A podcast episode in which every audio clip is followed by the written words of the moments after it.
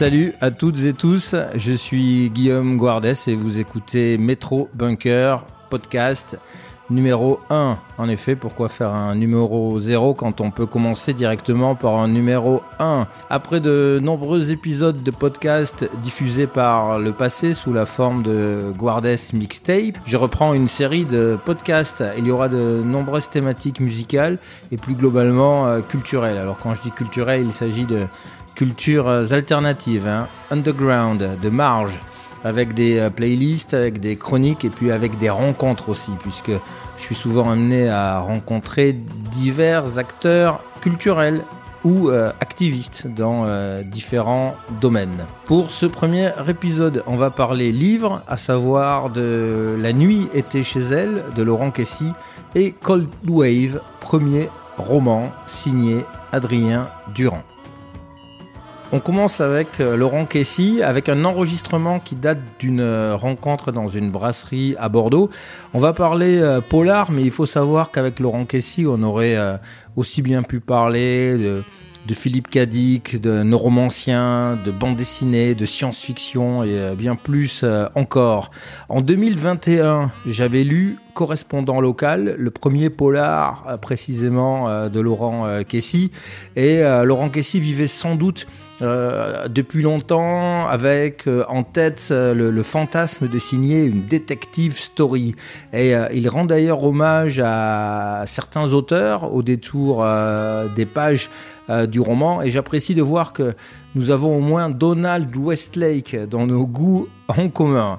Alors après environ deux ans, Laurent Kessy a proposé une suite à ce premier volume. La suite est intitulée La nuit était chez elle et la nuit était chez elle, c'est une courte phrase signée Louis-Ferdinand Céline, car l'histoire s'articule autour de la découverte, puis euh, la disparition, de possibles feuillets du manuscrit original de Mort à crédit euh, de Céline et euh, d'une course-poursuite pour remettre la main dessus. Alors l'action du premier roman avait lieu pendant l'été, celle de La nuit était chez elle a lieu euh, pendant l'hiver, un hiver difficile, hein, euh, en bord de Garonne, au milieu des crues. Alors même s'il ne s'agit plus d'une nouveauté à proprement parler, on peut toujours aller euh, fureter en librairie hein, et demander La nuit était chez elle de Laurent Euh, euh, cet enregistrement, c'est une, archive, hein, une rencontre avec l'auteur que, j'avais faite dans la, foulée de la sortie du livre. Et c'était une rencontre avec un timing serré, comme nos vies nous l'imposent parfois, littéralement quelques minutes avant que je ne doive filer à aller présenter un film lors d'un festival de documentaires. Nous sommes donc dans une brasserie à Bordeaux pour échanger quelques mots avec Laurent Kessy. Correspondant local, c'était le titre euh, du premier volume. Est-ce que euh, avec ce deuxième volume, on se retrouve avec ce qu'il faudra appeler dorénavant les enquêtes d'Alex Lolia, je prononce bien, Lolia Ouais, ouais, euh, c'est l'idée en fait. Depuis le début, tu sais, dans les polars, il y a, pas mal de, de romanciers qui font ça, des séries avec un personnage récurrent. Et donc ouais, c'est l'idée. Euh, c'était depuis le début, euh, je me disais que si, si j'y arrivais bien, je, pourrais en faire un deuxième et j'ai une idée assez vite. Et là, pour le troisième, ça commence à mûrir et, euh, voilà, je, suis allé discuter avec la journaliste de Sud-Ouest, Amarante, qui m'a, sans le savoir, m'a donné des idées. Donc, ouais, ouais, ouais. donc l'idée, c'est de faire une série, ouais. Ah, le premier volume est, paru chez un éditeur qui qui s'appelait Filature. il y a un autre nom, Alibi, je crois, pour le, deuxième. Mais j'ai cru comprendre que c'était plus ou moins la même maison d'édition. Est-ce que c'est juste euh, un changement de, de crèmerie, euh, de, de devanture, ou est-ce que c'est un, autre éditeur? En fait, le, vrai éditeur, c'est Dargo. Mais Dargo, ils font de la BD. Donc, Filature, c'était le nom du label Polar, qui éditait aussi euh, la revue qui s'appelle Alibi. Et vu que la revue marche bien et est bien identifiée, ils ont tout rassemblé sous le label Alibi. Donc c'est exactement le même éditeur, mais, euh, mais la maquette a changé, le nom aussi, mais sinon c'est pareil. Alors, tu m'avais dit que tu sentais en moi un peu comme un devin, euh, comme un profiler, tu sentais en moi des, réticences critiques. Alors celle que, celle que j'ai exprimée, elle n'était pas sur l'écriture, mais sur le graphisme, sur l'emballage. Euh, le premier volume, il bénéficiait, comme tous les livres de la première série, d'un beau travail de recherche graphique, tandis que là, j'ai bien repéré que c'était une photo euh, originaire d'une banque d'images. J'ai l'impression que c'était un peu aller plus chipos si je devais être un peu irrespectueux. Alors là, je te mets dans la position délicate d'être l'avocat de ta maison d'édition. Non, mais non, non, non, je ne vais pas être l'avocat parce que je n'étais pas trop pour non plus ce coup et, euh, et je l'ai exprimé, mais au final, c'est pas moi qui décide, c'est la prérogative de l'éditeur de choisir euh, la couverture et tout ça. Et les mecs du marketing disaient que voilà, c'est plus, ça va être plus visible, etc. Donc, donc voilà, il y avait une autre couverture proposée avec euh, le pont au-dessus de la Garonne avec des inondations, un beau coucher de soleil qui était pas mal et plus évocatrice. Et, surtout avec un rapport avec la choucroute, ce, qui n'est pas le cas avec cette photo euh, de banque d'images. Ouais, ouais. Bon, en tout cas, je suis assez d'accord avec ça. Non, mais c'était sur les, sur le, ta critique, c'était plus sur. Euh, la critique que j'ai faite, c'était sur ce que j'appelle euh, la coïncidence ou la coïncidence heureuse qui permet de, faire avancer le récit. Il faut bien qu'il y ait des, il y a des, ressorts d'auteurs, mais euh, il y a quand même de grosses coïncidences. On arrive au véhicule au moment où il y a une action, on croise tel personnage qui a une profession clé à tel moment, elle met une rapidité euh, éclair à identifier tel document qui a une importance cruciale. Et moi, je me dis, l'auteur a, a eu recours à euh, des, techniques. Des raccourcis. Ouais, ouais, des raccourcis, mais tu es obligé. Et, je t'engage à faire gaffe dans ta vie aux coïncidences et tu verras que en fait euh, le mec qui t'écrit aussi il fait des raccourcis des fois quoi. Et surtout dans des petits milieux euh, comme Castelnau, tu vois, des petites villes de province, tu as des espèces de coïncidences de malades entre tiens machin c'est le cousin de truc avec qui j'étais à l'école qui était le père de l'oncle du frère de la sœur et tout le monde est relié de plus ou moins euh, par les 7, les 7 degrés de Kevin Bacon. Mais là, c'est 2 degrés de, Marcel, le, guichetier de la poste. Donc je t'engage à, regarder dans ta vie, tu verras les raccourcis.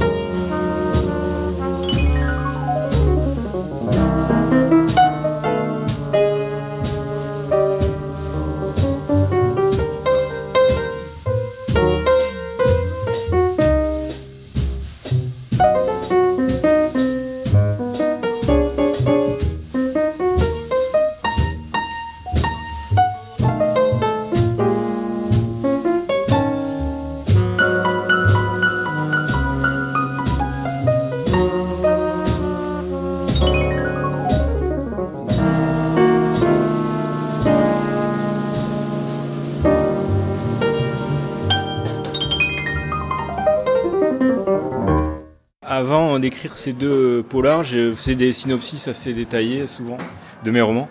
Et là, pas du tout. Le premier, je suis parti comme ça à l'aveuglette. Et celui-là, un peu moins. J'avais une idée de qui était, euh, enfin de, l'intrigue à peu près quoi, mais ça devait pas se finir comme ça, ça devait pas se dérouler comme ça. Et donc, en écrivant, euh, j'improvise et je change. Euh, j'ai, voilà, justement, ces romans-là, c'est fait pour moi y aller sans idée préconçue, sans plan vraiment, et, m'amuser avec ça. Le plan, il est, il est mental.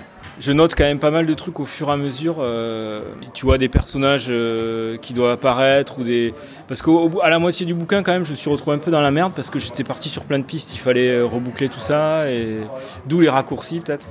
Mais et donc là, j'ai commencé à faire des plans pour que ça se boucle correctement, mais Mais j'ai quand même tout changé à la fin, quoi. Donc ça devait pas du tout se finir comme ça.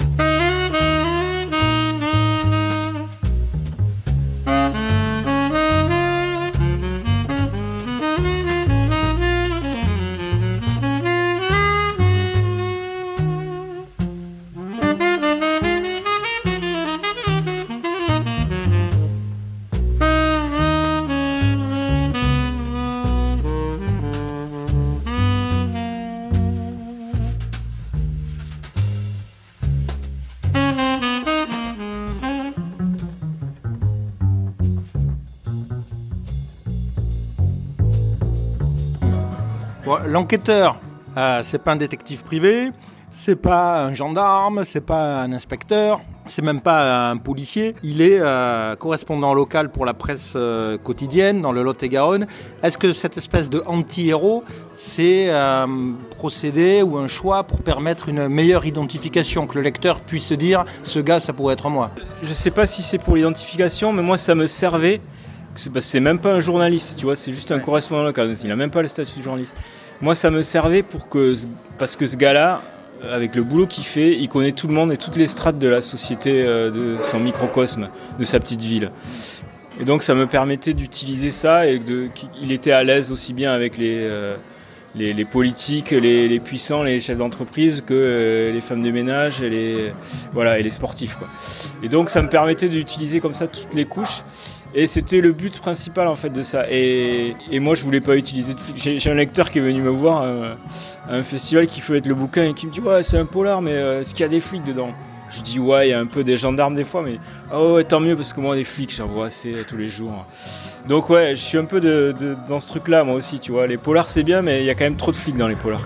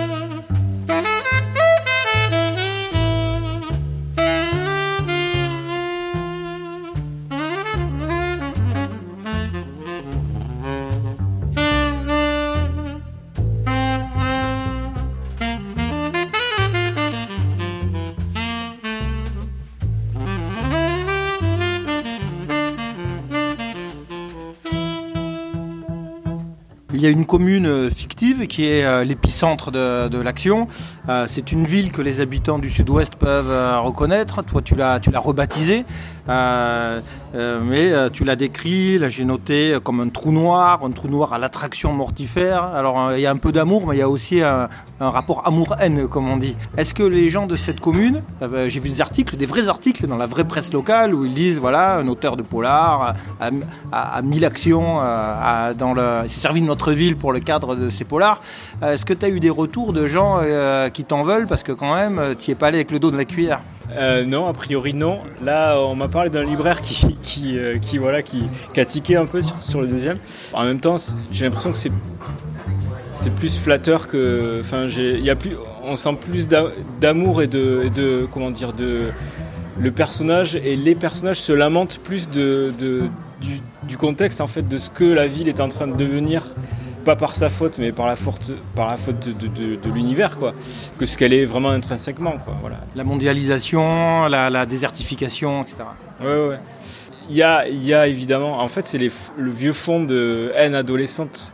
Parce que j'habitais là adolescent, moi, et quand tu es adolescent, tu veux pas habiter dans des endroits comme ça. Tu veux habiter dans des endroits où il y a des concerts, où il y a des disquaires intéressants, et et où il y a des chouettes librairies et il n'y en avait pas moi à l'époque. Donc, euh, donc je pense qu'il y, a ce bruit de fond un peu de, dégoût. De, Mais je pense que les adolescents qui vivent là-bas aujourd'hui, ils sont toujours dans, dans cette optique. J'espère qu'ils ont la même haine que j'avais.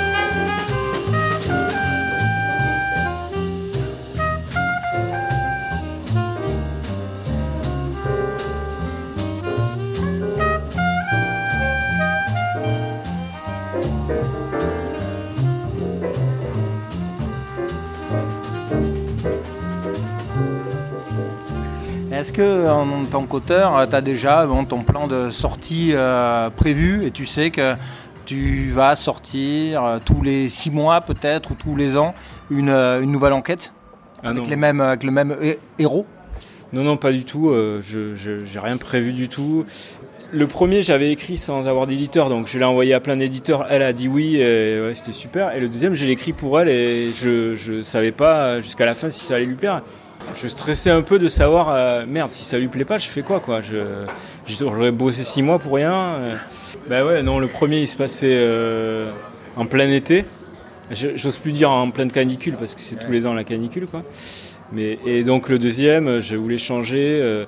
et je pense que le troisième, si j'ai fait un troisième, il va se situer au printemps pendant un célèbre festival rock qui a lieu, qui a lieu là Ouais, ça pourrait être sympa, je pense. Voilà, voilà.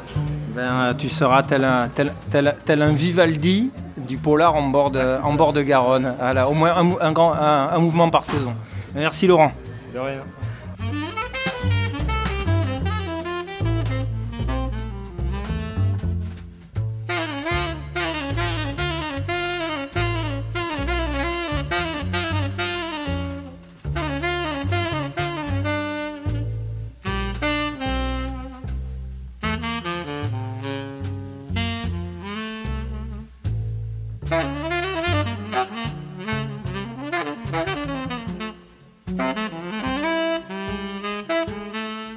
Merci Laurent Kessy, on attend la suite des aventures du correspondant local. Et dans l'attente, je promets de faire l'acquisition d'une bonnette. Hein. Vous savez, cette petite protection en mousse que l'on place sur le micro pour atténuer les, les sonorités euh, désagréables.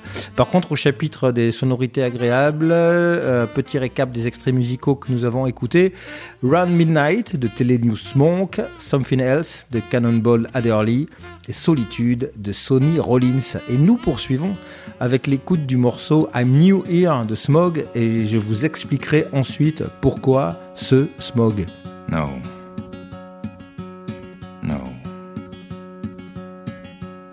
No. No.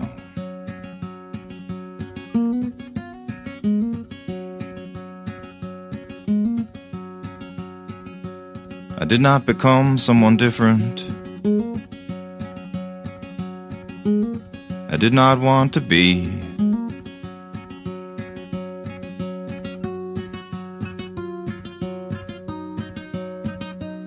But I'm new here.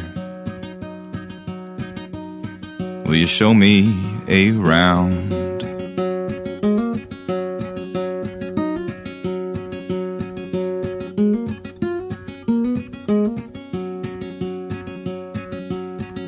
No matter how far wrong you've gone.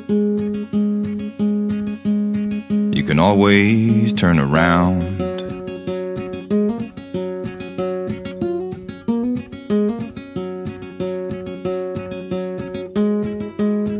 Met a woman in a bar. I told her I was hard to get to know. And near impossible to forget.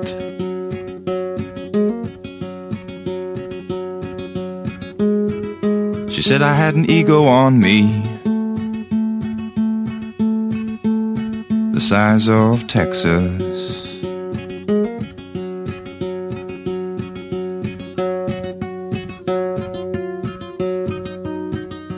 I'm new here, and I forget.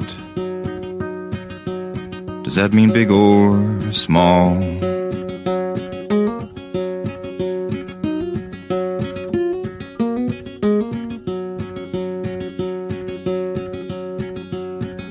No matter how far wrong you've gone. You can always turn around.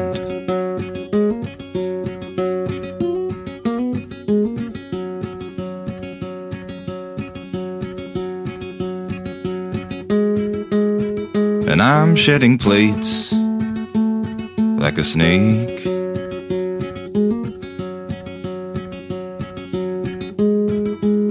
And it may be crazy,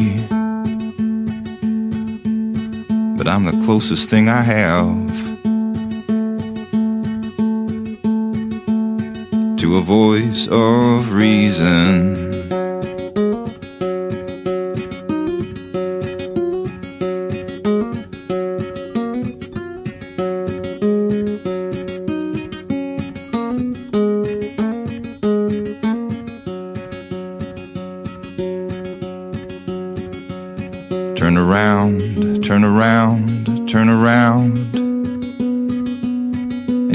Come full circle and be new here again.